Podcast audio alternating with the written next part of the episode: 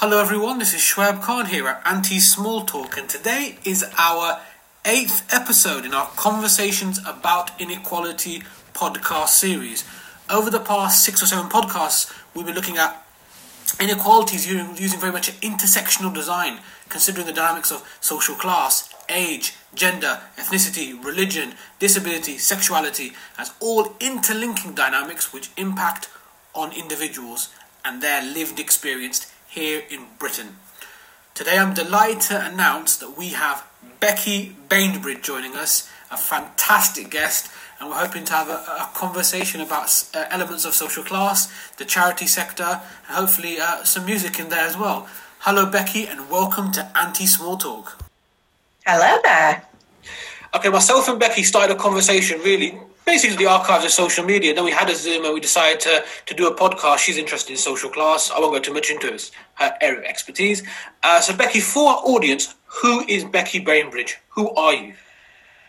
Well, I am. So, I usually I'll say, well, I am old and ginger and originally from Yorkshire and now live in Bolton. Um, but probably the most important thing is um, I would class myself as an activist. Mm. So, like, super passionate about um, social justice, super passionate about um, the, the different inequalities that exist in, in UK society and globally, actually. Um, but it has taken me until I reached my 40s to be confident and comfortable enough to say that those are the things that I'm passionate about and confident enough to say that I'm an activist. Because when you're younger and you and you're challenging stuff, quite often you just get called oversensitive, snowflake. Snowflake, yeah, that's that's always a great one. Yeah, um, we're sat here eating our, you know, sourdough bread and you know, smashed yeah, avocado. That's right. um, yeah. decaffeinated fruit tea, uh, you know. Oh, honestly, Honestly, no. Give me a glass of Irn-Bru and uh, and spaghetti on toast, and I'm I'm absolutely I like fine. Irn-Bru. Irn-Bru is, is, is the is the drink of the north. I think. Yeah, I, I, I, you know I think people inject that inject their in their veins. They do. Some people up north, especially in Scotland. I think you know.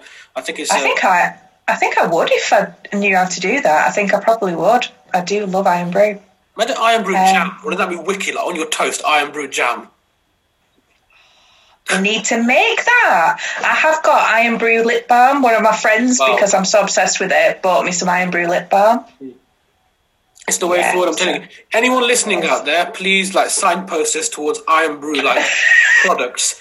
Anything with Irn-Bru. Anything. Just, yeah. Like so, anything. Anything. You name it. Imagine Irn-Bru. Imagine smelling like Irn-Bru all the time. That would be strange. But... I think. Well, I think I probably do, to be honest. But um, yeah. Um, so yeah, Irn-Bru. I love Irn-Bru. I've got orange hair that matches Irn-Bru. Um, but yeah, I am a an activist, um, and I work in the charity sector. Fabulous, fabulous, fabulous. So, uh, Becky, where does your passion for equity, equality, and social justice come from? So, I know this is going to sound really kind of quite cliche, but I think it's it's just part of who I am.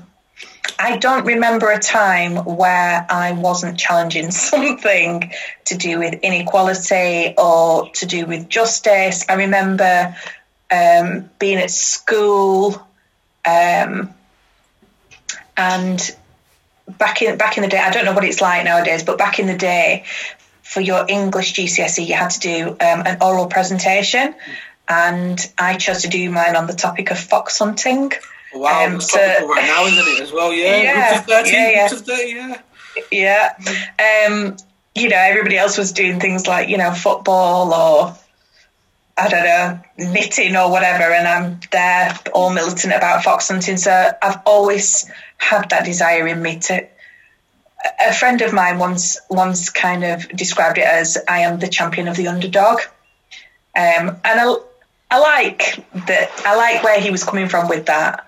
But that, to me, there shouldn't be an underdog. Absolutely, so. absolutely, absolutely. Yeah, and I think a lot of people we speak to on this podcast series, the conversations about inequality, is embedded really early in the upbringing. For me, it was basically at birth. You know, grandparents were both uh, trade unionists. You know, um, kind of saw um, socialism as a path for me very early, and uh, I still believe it's the way forward. Um, if we could be socialist with banks, why can't we be socialist with feeding the poor?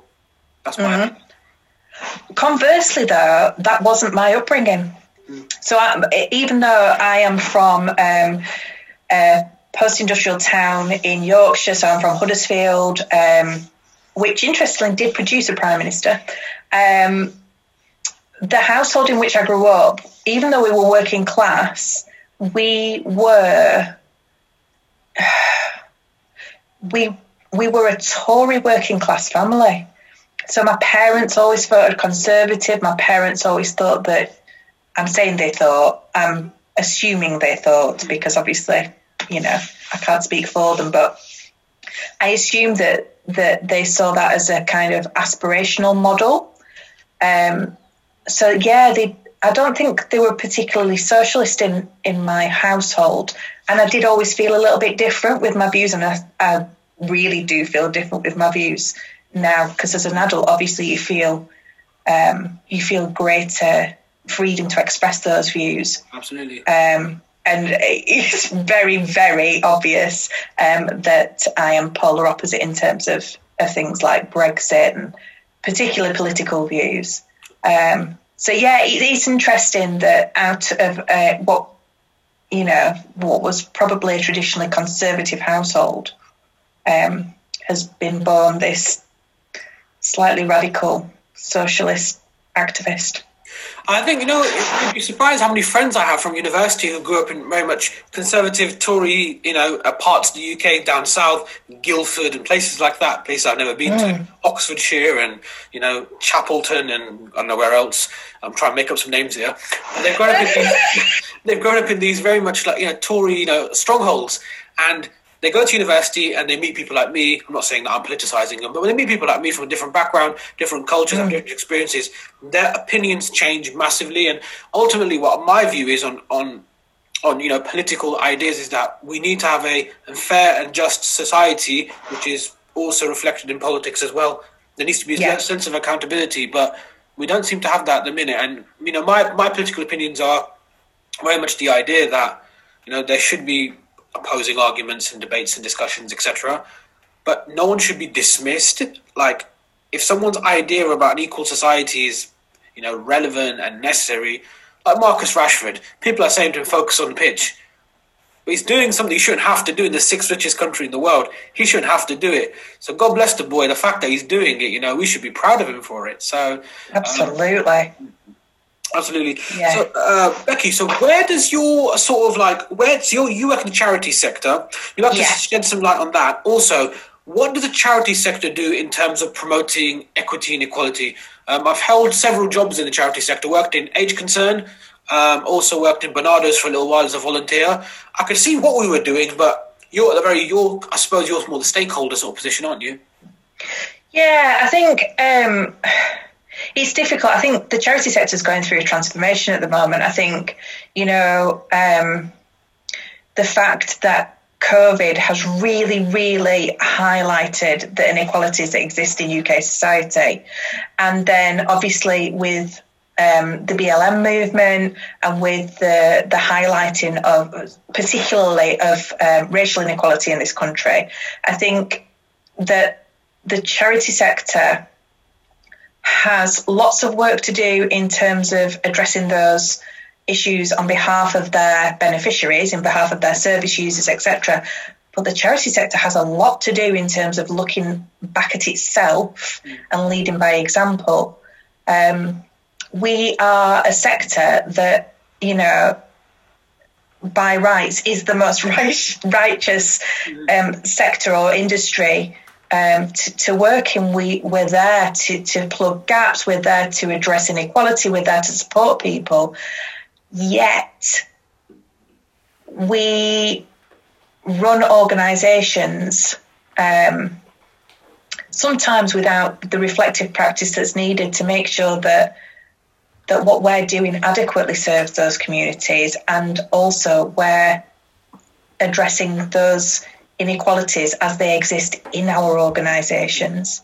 So I think at the moment, it, I think there's a lot of realisation around that. I think definitely, and in particular, um, the racial inequality that's been highlighted in this country is really making charity leaders think about how they operate, how they recruit, how they retain people, how they make people feel welcome, and just about leveling a playing field that actually isn't as, as level as it should be in this absolutely. particular sector. Absolutely, absolutely correct. I think any hierarch- any hierarchical organisation has its own stratification and sort of differentiation in between, hasn't it? So you have people at the top, you know, earning X salaries, and then CEOs, you know, the bigger stakeholders, and below that you've got people who work at the very shop level and cleaners. So there is that differentiation. I think it's about providing people with lived experience of inequalities know, people who are from BAME backgrounds, people are disabled, LGBTQ plus community, people from those communities, are providing them with an opportunity to work in the voluntary sector and, and charity sector and really empowering them through their lived experience. Absolutely, absolutely. And and the charity I work at at the moment, Reclaim, um, we are predominantly from working class backgrounds. So we are a charity that works with working class young people, and that's really important. So our CEO is from a working class background. Um, myself and um, the other member of SLT, Chris, both working class backgrounds, and the majority of our staff are. And that's always been really, really important to us that we can we have those experiences to be able to relate to our young people, but also that our young people can then relate to us as well. Absolutely, absolutely. And myself and Ahmed had a conversation not long ago about Pakistani Muslim educators, Pakistani British educators, how being part of a community and people realizing a part that you can't break away from that, you can't detach from that. Something you're inborn. It's, I think social class is a strange one as well. Because if we're talking about social class, it's tacit. It's written on our bodies. It's written. People realize it from a certain class without actually speaking to you, and so sociologist Pierre Bourdieu talks about the cultural capital, the idea of you know tacit knowledge being passed on through simple conversations and dialogues, and it's it, I think social class as a, as a, as a differentiating sort of a stratif- stratifying sort of inequality, it cuts right across all inequalities, doesn't it? So. Um, I think you're absolutely right. You know, having that sort of attachment to the community that you belong to is is imperative. Otherwise, you know, Audrey says it all about having that authenticity once you lose authentic voices from platforms, you know, those platforms become redundant. And a lot of inequality is driven by the fact that there is a lack of empathy and understanding. Absolutely. Uh, the, you know, the, there can be all the goodwill in the world, there can be all, you know, the best intentions and the well meaning in the world. But if you haven't got the lived experience to be able to, to properly understand what somebody is going through, the challenges that they face, etc., etc., then you can't address that problem for them. And unfortunately, I think you know that is what what drives pretty much all of the inequalities that, that sit in this country is that we have groups of people making decisions that will affect people that they know nothing about the lives of. Absolutely. Famous uh, criminologist Jack Katz says, um, I graciously envy those who can transport themselves intellectual worlds they've never inhabited before. So the idea there's politicians, political personnel, policymakers, even teachers who make these overriding decisions without addressing the context of where they're from. It's oh, I yeah. Was working at school not long ago. School was predominantly British Muslim. They ordered some crisps and some drinks and some jelly. The jelly had gelatin in it, and the crisps oh, had no. uh, pork extract in it. The head didn't know what to say, and I said to him, "Why didn't you just ask me?" He goes, "Oh, you know, I, I didn't want to just run it by just one teacher." But the kids are like me. We're from the same background. You could have just asked me, wouldn't have mattered. Oh, we've got all this wastage now. Go, you take it home. I'm not having it. Yeah. And it is, we waste so much time, energy, and resource just because we never ask the right person absolutely, absolutely. in the first place. We do ask, we expect that person to answer all the questions as being the one universal spokesperson. like people have asked me, Shweb, you know, Shweb, what do you think about Donald Trump? I don't think about him. I don't spend time in the shower or alone anywhere. I don't, I don't, I don't know why I mentioned the shower, but I just don't I mean, spend time thinking about him. I just don't have that. It's, it's bizarre. It's almost like when, it, when a, a, global event happens. Shweb, what's your opinion? What's your opinion?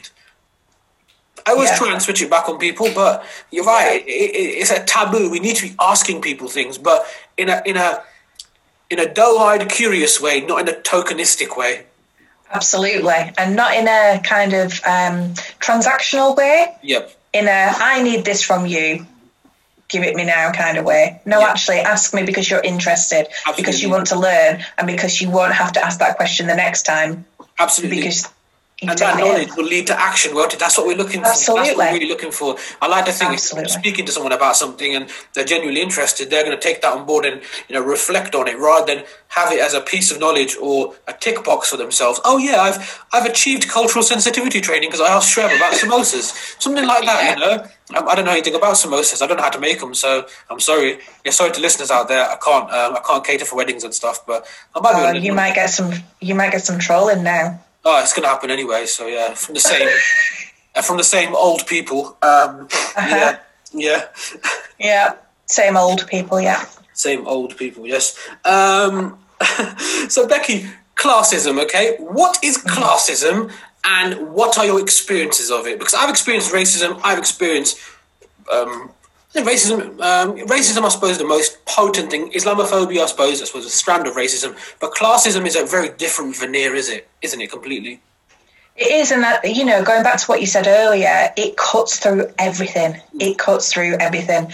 Um, you know, I think one of the biggest myths about, particularly about social classes, is that there's there's one stereotype of that of that class. So, for example, working class usually depicted or um, spoken about as white working class, usually northern, usually wearing flat caps and with a whippet that kind of thing um, is the narrative that, that comes about. Um, that in itself is classism, you know, building those those stereotypes. When in reality, you know, we are all different colours. We're all uh, different heritages. We may be. Um, we may have a disability. We may not have a disability. You know, everybody, everybody in um, in the working class is is very different, and also I'd say the experience of working class people is very different. Um, I've t- touched upon my background. I grew up, um, I grew up in Huddersfield, which, you know, it's it's beautiful. It's picturesque. Uh, it's rolling hills and sheep. There's not a lot there though. Um, you know, in terms of employment, everybody on my street pretty much worked um, at the tractor, um, the tractor manufacturer down the road, David Brown Tractors. In case anybody is interested, best tractors in the world.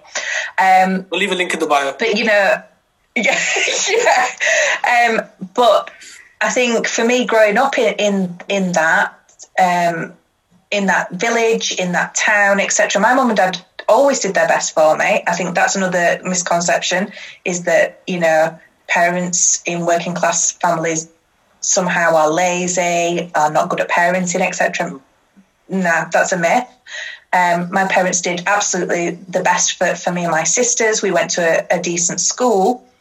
Um, but that doesn't mean that we weren't working class. Um, you know, I, I remember as a child n- not being able to have uh, much. We didn't have much financially. My parents certainly didn't mix in circles with lawyers and doctors, etc.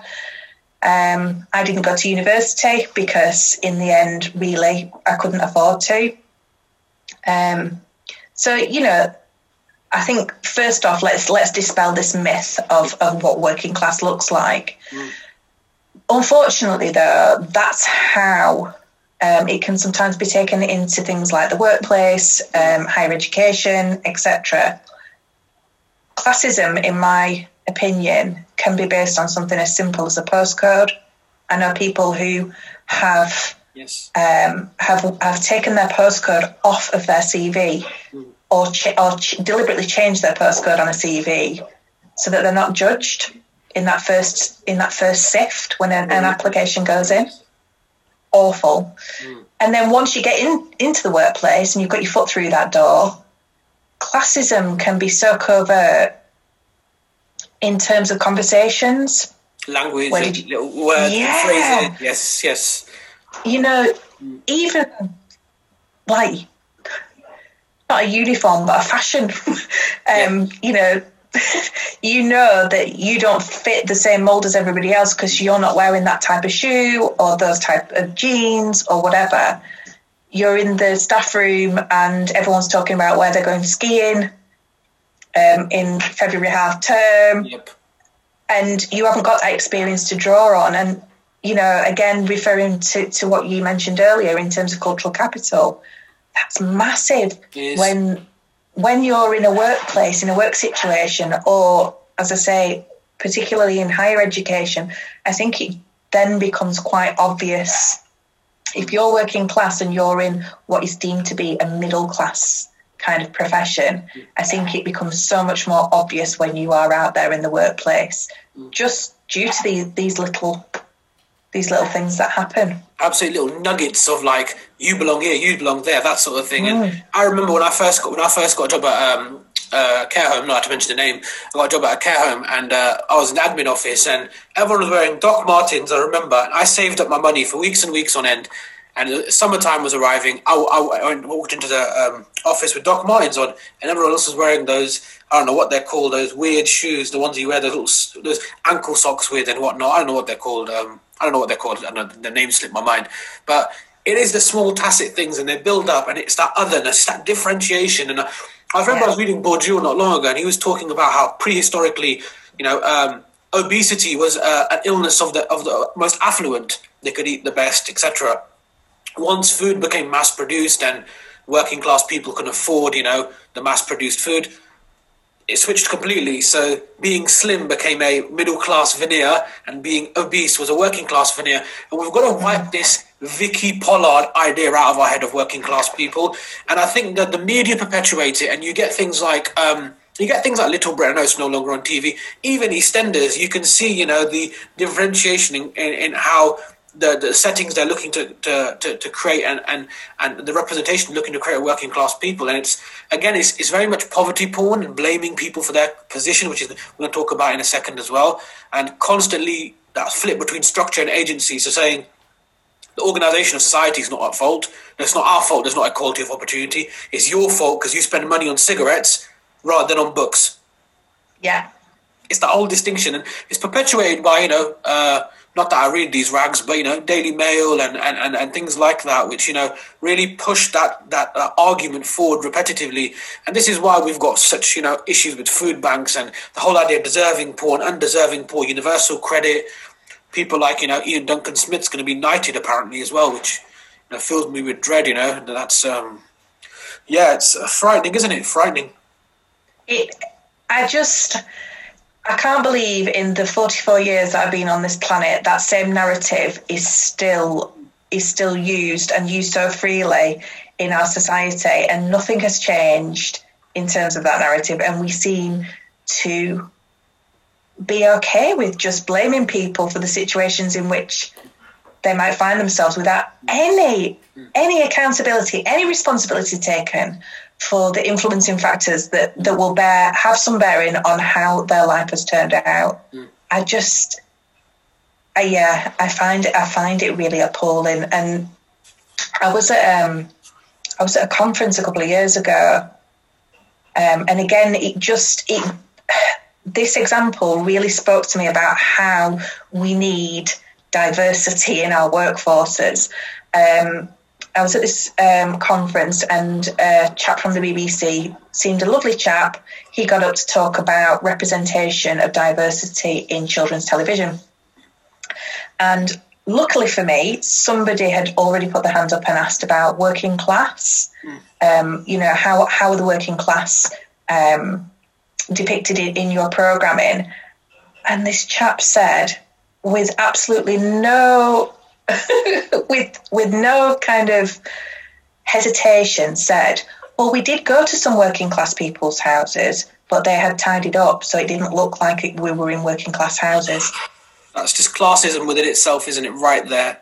In a room full, hmm. honestly, Shweb, in a room full of like probably about there must have been about a thousand people in that room, had no hesitation and no kind of shame in in trotting that line out because because he didn't know any different because the narrative is just constantly perpetually there it's around us it's the air we breathe so people just think that that's the case absolutely it's accepted it's become normalized and if you look at how yeah. covid has panned out as well becky everyone's been blamed. The experts, blame people, BLM, VE, well, they didn't blame that, but you know what I mean? They blame people at beaches, COVID idiots. They're blaming care homes. They're blaming people that are obese.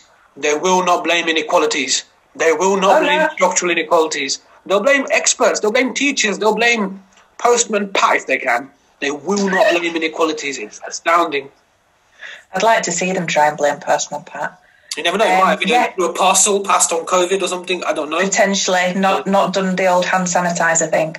Is Um, Postman Pat gender neutral, by the way? Because it could be Patricia. Could be. You never know. Could be. That's a different No. for a different podcast. Yeah, potentially.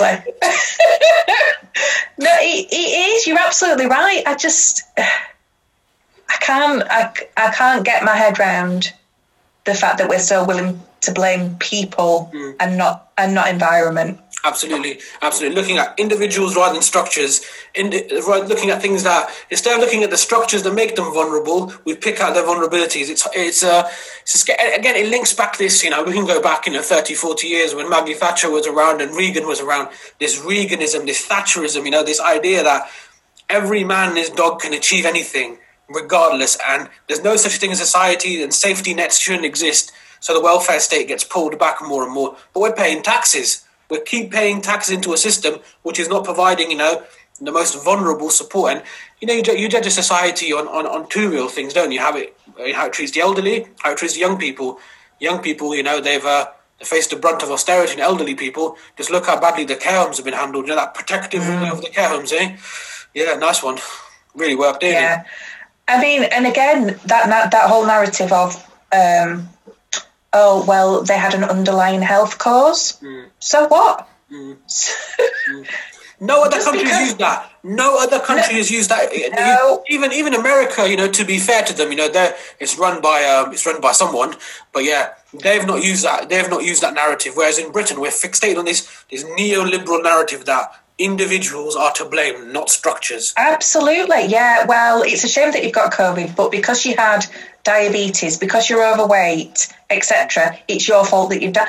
What? It's not their fault they haven't got a co-op in the local area and they have to go to, you know, Iceland and buy uh, frozen food. It's not their fault they don't have enough money to, you know, uh, go to the gym and, and they have to uh, do other things, other things to pass time. It's it's so frustrating that people are, and this is when you need things like sociology to be embedded in the curriculum, politics to be embedded in the curriculum. You know, learning maths and English is wonderful. You know, I, I you know, I, I can't take that away. But the critical analysis skills, trying to get children to be empathetic, we've been calling for it for years as educators, and, and this is my Mm-hmm. 50th teaching. I've still not seen a universal movement to embed empathy, and it does boil back to empathy, doesn't it? Absolutely. If we understood each other's lives better, you know, we, we would go some way to, to living a bit more harmoniously and hopefully treating people in a in a fairer manner. And you're absolutely right. Society, the marker of, of society should be about how we treat our most vulnerable. And to me, COVID has just genuinely laid that bare. It's laid it for everybody to see now. Just Also how the- unfair society is. It's also, Becky, the division between us and them, the haves and have-nots, the polit- politicians, policymakers, people that are rich and wealthy, and everybody else. You know, if we even look at something slightly controversial, you know, things like how is it Prince William? What, what's his name? The Queen's son. What's his name? Oh, Andrew. Yeah, Andrew. Yeah, I don't know. I don't, I don't, not that I know anything about the royal family. Him, like, where is that the universal condemnation of him? But if he was a working class dude and he groomed a child, it would be the media would be all over it. They'd be swarming all over it. I'm not saying we should compare cases, but if we're going to condemn, the way I look at it, condemn equally or just be quiet. That's what I think. And we're even I don't know. I don't know. uh, Was it, what's that girl? Was it Shannon Matthews or something? I think her name was. She went missing. Her parents were obliterated. Maddie McCann, it's been 15 years or something since Maddie McCann disappeared, and her parents are, are awarded with doctorates from universities, and they're selling books. It's so entrenched. It's so entrenched, isn't it? It is. It is. It's. Um, it's really interesting, isn't it? Just how we react to the same the same kind of incidents, I suppose, with different people. Different actors, It yes. depends. Depends where they come from. Depends what they look like. Depends how they speak, etc. Um, and the response is so different. And you know, I'm not. I'm not saying that that's not human nature. Of course, it's human nature. Of course, it's sociology. We are, you know, as human beings, we are designed to differentiate. However, to differentiate to the point where we treat people so inexplicit, inexplicit. I can't even say it. Explicitly. Yeah, explicitly different. Yeah. Um, is just. It's it's mind boggling. Mm. It is absolutely. I think this leads really nicely into our next question. So, in Britain, we've got like two sort of cultural ideas we've kind of spoken about as well. So, we've got one, I think we kind of spoke about as well. It's the idea that individuals and their lifestyle choice or lifestyleism is to blame for poverty. Then I think we've got the perspective you and I follow, which is where we look at the polarization of society and unequal distribution of wealth, power, opportunities, and status. Which model, we know which model's, you know, outdated and shouldn't be used. Why do you think there's such a asphyxiation on blaming individuals? We kind of spoke about it already, but why is there such a like lack of willingness to take responsibility for social inequalities? Is it are people afraid? You know, are they, you know, are they just blind to inequalities, or maybe they've existed for so long it's become white noise and they're just accept, accept- accepting it for what it is, or do they really believe this this idea that everyone can achieve regardless of your background? Every man his dog can go to the moon, etc. Sorry, that was a very loaded question. Know, no, massive question. Um, yeah, I, I'd love to know the answer to this. I really, really would, because I don't think my personal view is that that people who have different views to me, who believe that you know meritocracy exists in this country and that everyone has the same life chances, I don't for one minute think, oh well, they're all thick and they and they're not educated and they don't know and da da da. I don't. I don't for one minute think that.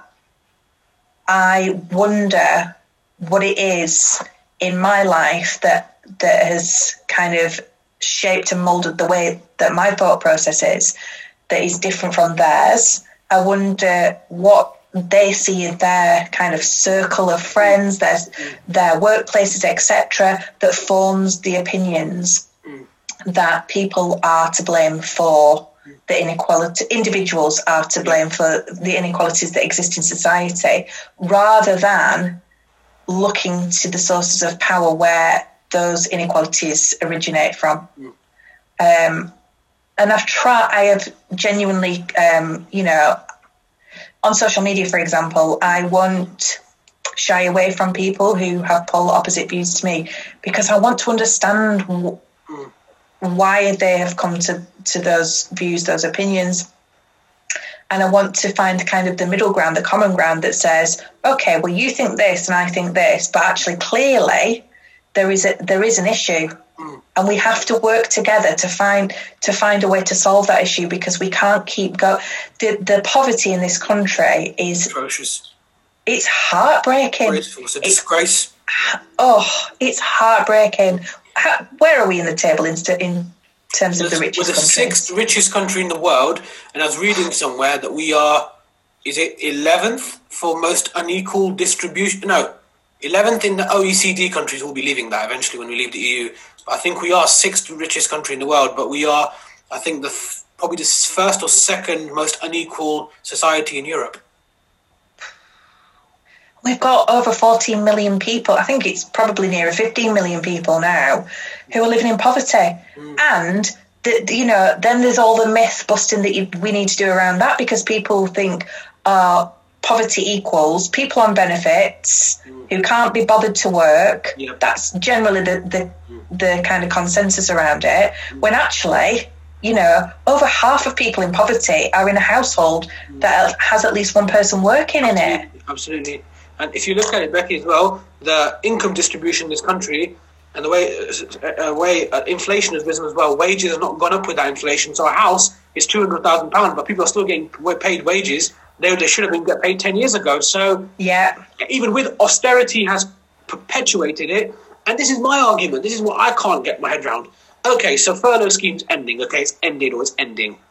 A wonderful magical myth, blah blah, magic money tree. We've been austerity for ten years. We've been saving twelve billion pound a year for the past ten years, hundred and twenty billion, right there and then. Where is that money? It's not gone towards clearing national debt. It's clearly not gone to educate the politicians because they've not got any more intelligent. Where is that money gone? And people are saying, oh, you know, they're trying to, you know, spend their way out of a pandemic. They're not. They're trying, uh, you know, in, in fairness, you know, with things like furlough, they're trying to save people's livelihoods. They're trying to provide people with something, and they've got nothing. So it's that narrative that needs to be, we need to get rid of that narrative, the idea that people are unworthy of help. When did it become a, a perverse and inappropriate thing to ask someone for help? When did we get that bad as a country and as a nation?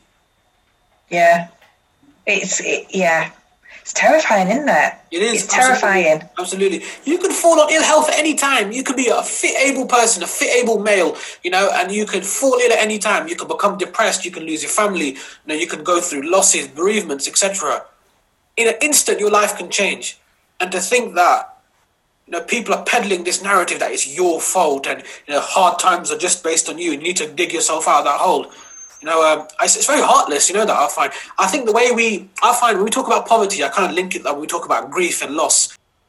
We're very cold and reserved with those things, aren't we? We're not. It's almost like the elephant in the room that doesn't want to be woken up.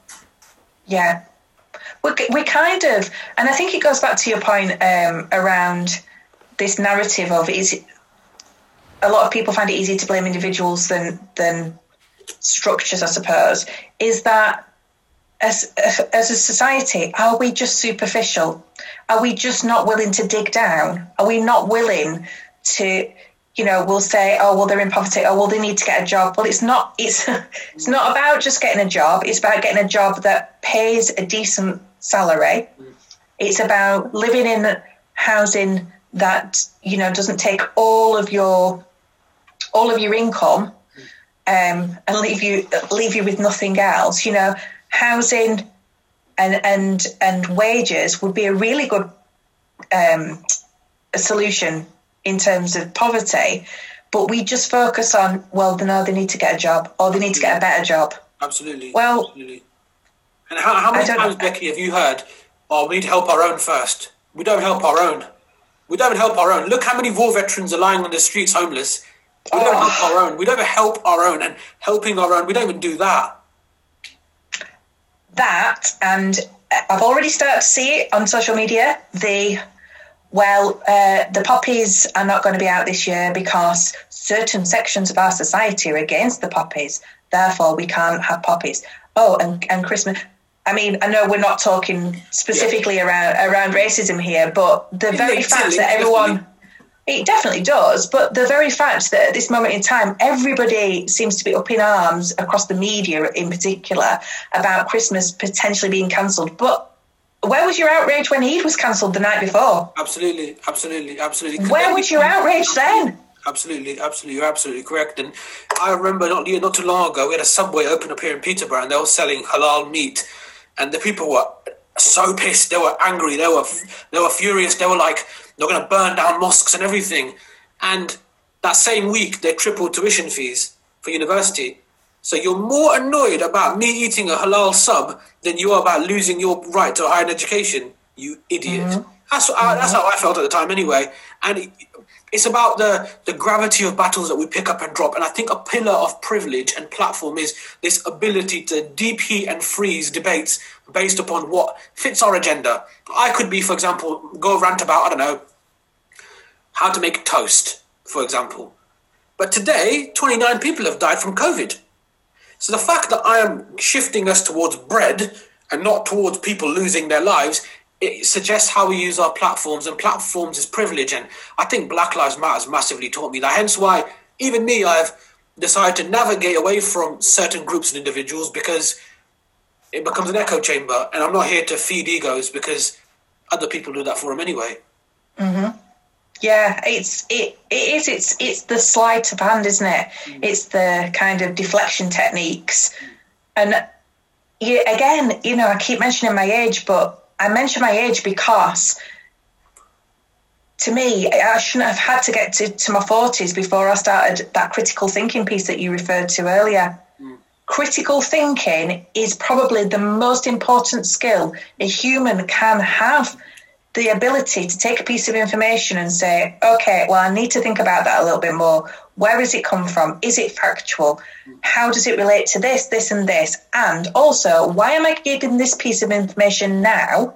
What What is it hiding? Because that's what I look for now. Whenever there's a massive headline to do with anything kind of political, I always think, mm, what what's getting slipped through the back door there? Yep. Um, elsewhere.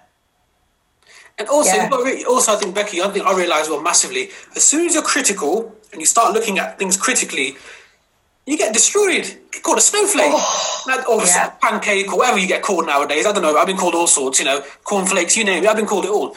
I remember I was sat on a bench drinking my bespoke fruit smoothie. Yeah, it really was. Really, it's actually a true story. I was reading the, the, the I newspaper, The Independent, and I was, I was totally in disagreement with it. And, and a fellow walked past and said, Oh, snowflakes.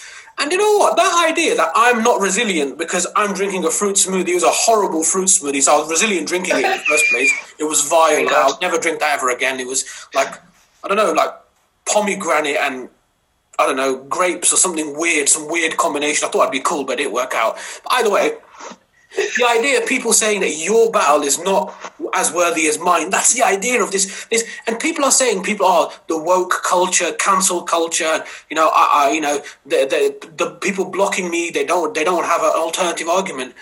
It's not that.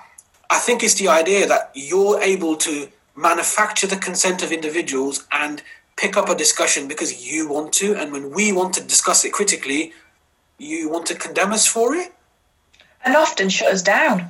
yes This is this is what you know the the kind of the level of, of hypocrisy sometimes. Um, I'm learning slowly how to kind of navigate social media um, a bit a bit more. Um, but I often find that those people who are calling me a snowflake and using woke in a bad way, which I'm like, no, I'm proud to be woke. Mm. Do you you do know what woke means, don't you? You do know where it came from. Mm. But um, they're often the people who want to kind of cancel my questions, shut me down, and and and will often do it through a narrative of, oh, you you don't agree with me, therefore. Mm. And then in the next tweet, they'll be talking about cancel culture and how the left want to cancel out the right. No, it makes no difference whether I am right leaning or left leaning, or indeed whether I'm smack bang in the centre. In the centre, uh, my opinion is just as valid as your opinion is. Absolutely. I've given you the right to, to air yours, so now you must give me the right to respond. it's almost like this. You're absolutely correct. It's almost like this worldview that you're a Marxist and you want Robin Hood equality. That's what people assume that I've. I've been called, oh, you're a revolutionary. You know, you you you you you're your Engels. You know, you want some sort of like Lenin-esque. You know, robbing robbing the rich and giving to the poor. No, I don't. Just start taxing Amazon properly, and then maybe we'd be in a better place. Yeah. You know, we Yeah. could feed the poor. Yeah, I mean, the amount of times I've been called Marxist is just unbelievable. Absolutely unbelievable. I'm Um, proud if someone. I like his beard. There you go. I've said it. He's a cool guy. There, I've said it. Well, you know, each to their own. I'm not a fan of his beard, but anyway, um, yeah, I- just just this this perpetual name calling, and I just want to be really clear. I don't use the terms that that perhaps um, have been used to to call out people who are right leaning, such as gammon and things like that. I certainly wouldn't use them kind of in public because Yep. to me that's the same as, as being called a snowflake, a Marxist, etc if I can extend that courtesy in that respect, then surely I should hmm. expect to receive the same. But for some reason, it, it, it just isn't extended our way. And, and to me, and I know that this is a really ideological way of looking at things, to me, my beliefs and my views are solely based in being human. That's all it's about for me Absolutely. if it, you know if we are human if we are genuinely thinking of our next door neighbor of the person down the street of of the most vulnerable in society then then we're doing the right thing. And that's all I'm interested in. Mm. I'm not bothered whether you call me right, left, socialist, Marxist, whatever. I just want society to be fair for all people. Absolutely, absolutely. And I think that again, that comes back to the idea of empathy, doesn't it? Absolutely. And I think it really brings us nice to like our sort of conclusion where we're coming up to now. Um, Black Lives Matter. Mm. It's come, it's gone, it's had its wave. People have ridden the wave. People have gone quiet. People are still speaking. What do you think the legacy of BLM will be for 2020? That's a big question as well. It is a big question, and it for me, it's got two answers, mm. and the the two answers are it depends which side of the fence you sat on, because for somebody such as myself who's really interested and passionate about about equality, for me, the movement of BLM, the you know the activity, the action that's come out of of the BLM movement. I watched um, I watched a video today. The chief executive of, of um, the co-op, he was talking about their manifesto that they have now devised. Regardless of, of how they have got to this point, leaders of organisations are taking note. They are putting things in place. They will make loads of mistakes, and I include myself in that. I will make loads of mistakes, and there are there is no doubt some organisations who will use it as some kind of you know levy to, to promote themselves, or will use um, the BLM message in a very tokenistic way. Yep. But we need to concentrate on the people who are doing it properly and who are doing it right. Who are taking things forward, who are pledging to commit to better uh, practices, better policies, and helping to kind of dismantle that that structural racism. So from that side of the fence, I'm really heartened by that. The other side of the fence is that Ashley Banjo and Diversity's performance on Britain's Got Talent. Is it 21,000 complaints? Tw- uh, and counting. 21,000 complaints. Synonymous, isn't it, of how lack of progress we're making? That 21,000 people thought that they needed to complain about, I don't know how long it was, perhaps three minutes, mm. of which there was a very, very small section that covered the George Floyd killing that was danced predominantly by a group of black young men who are disproportionately affected. I just that's that's where I I get a little bit exasperated and a little bit kind of we take these steps forward and then we're pushed back again. Absolutely. And Becky, one thing I find, you know, me and Audrey talked about, Audrey Pantelis spoke about is how these racialized gatekeepers who still to this very day, I heard one yesterday on, on TV saying how BLM is a fascist organization. Deliberately, I think I watched the same thing. Yes, and uh, um, uh, that person and these people, they they will any opportunity to gain sort of like notoriety and fame, validation from white power structures, they will jump at that. And to be honest with you, at one stage, maybe I was a gatekeeper, but I've shut the gate and now I've opened the door. I want to have conversations that matter. And it's so frustrating when there's steps forward. And I, I think Malcolm X puts it perfectly. He says, whenever there's uh, any sort of progress, the white power structure will bring a black face forward to validate their opinion. And this is what happened and they won't, they won't, they don't engage with me. Many of them have, have refused to engage with me. I've tried to have you know, dialogues with them, but I don't understand how you can support a system and an ideology which is doesn't really like you for who you are. So uh, it's unbelievable. And, and you're right. I think there are definitely two sort of elements to BLM. There's the, the legacy where we are moving forward and we are trying, and schools are moving forward in a non-tokenistic way. Then you've got the other other aspect of I think some people are, you know, too stubborn, too resistant, and dare I say, unwilling to challenge their own biases. I think they're frightened. I think a lot of the time they're frightened. That, yeah, absolutely. You know that they'll have to concede power, mm. and and power might equal money, it might equal status, etc., etc. Um, and and they're going to lose ground by by giving way and making way for other people. But they this isn't a, a competition. we're so obsessed with competition in in in this country in particular. In everybody's pitted against each other. We start it in the school system. Everybody's pitted against each other. Everyone has to to, to get to this, etc. Um, that that that is kind of what underpins, I think, some of the fear of, well, if if that person is going to do is going to do the job, then I won't be able to do that job, etc. Yep. When actually we need to understand and realise that diversity will absolutely enrich all of society, and you can include capitalism in that because we know that when you know when women are on boards, for example, companies tend to be more profitable. It's it's not it's not rocket science, but but we're fed a narrative which perpetuates um, which perpetuates the system that keeps a certain group in power. Absolutely. And you know, these power structures you referred to, they are very fragile in every way, shape, and form. Every monopoly of power is fragile, and they will do anything, anything gaslighting, lying, manipulating, screenshotting. They'll do anything. They'll do anything to retain that sort of power structure. And, and I've always find it, I think you just got to look at the way, you know, if you look on social media, look how our BAME female educators are treated.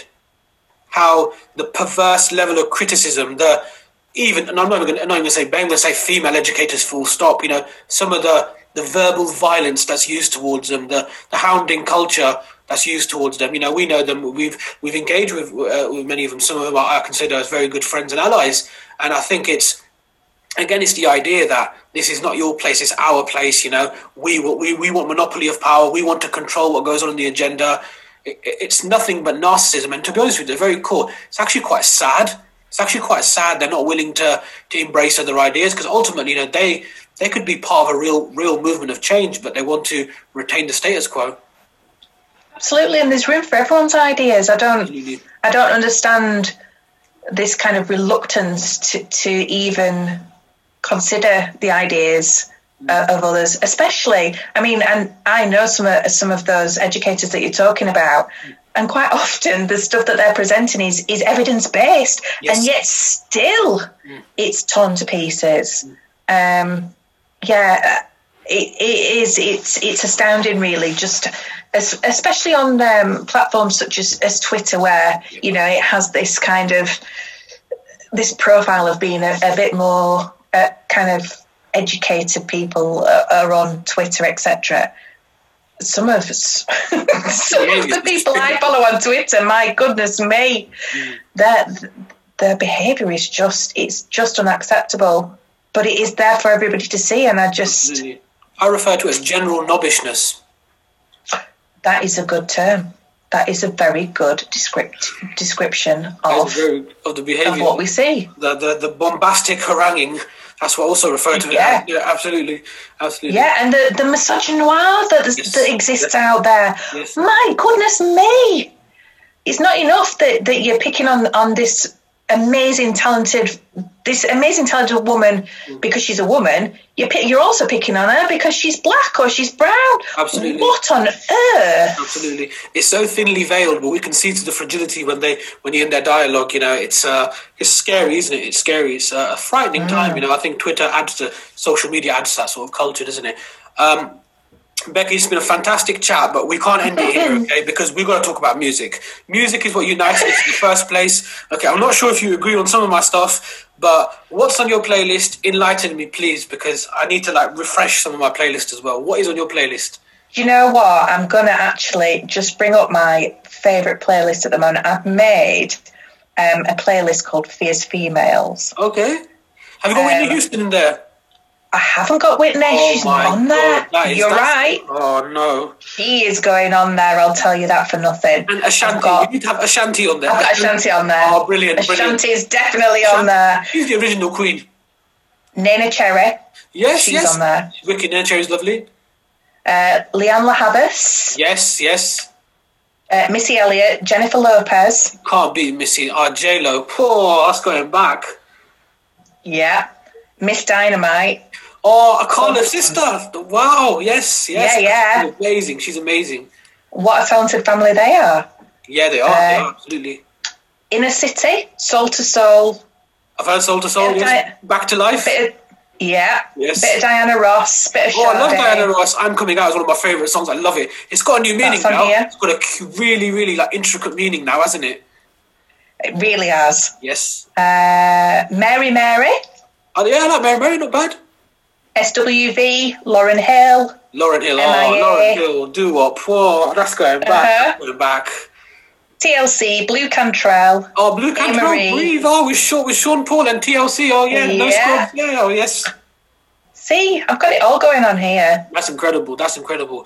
Um, And obviously a bit of Cardi B. Yeah, Cardi B's okay. Oh, yeah, she's okay. I'll, I'll give her some some rest.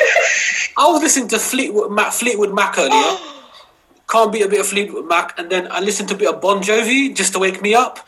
And then on the way into work, I was listening to. Um, oh no! Yes, Boston. More than a feeling. I love that song. Oh, more than a feeling. That's exactly how it goes. Yes, yes, absolutely, absolutely. Oh yeah, Fleetwood Mac though. I love Fleetwood Mac. Can't, can't go wrong with a bit of Fleetwood Mac. Not at all. No. You certainly can't. We're going to create a playlist, and then I think you, my, myself, all the guests on this podcast series, like from day one, we're going to create one big playlist where we just merge it all together.